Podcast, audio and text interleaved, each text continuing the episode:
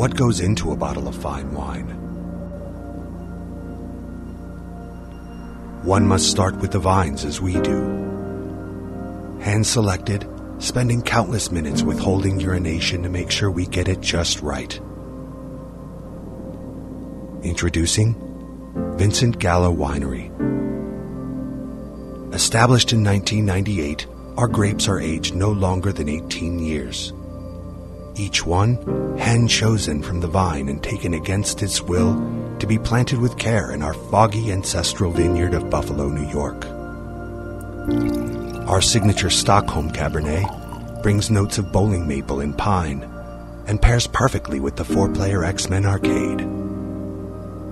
Our Lost Chances Chardonnay is meant to be enjoyed with thin tortilla crisps and a savory liquid cheese blend. Impatience, anger, frustration. These are the qualities we put into bringing out every subtle note in each bottle. Vincent Gallo Wines. Shut the fuck up and enjoy.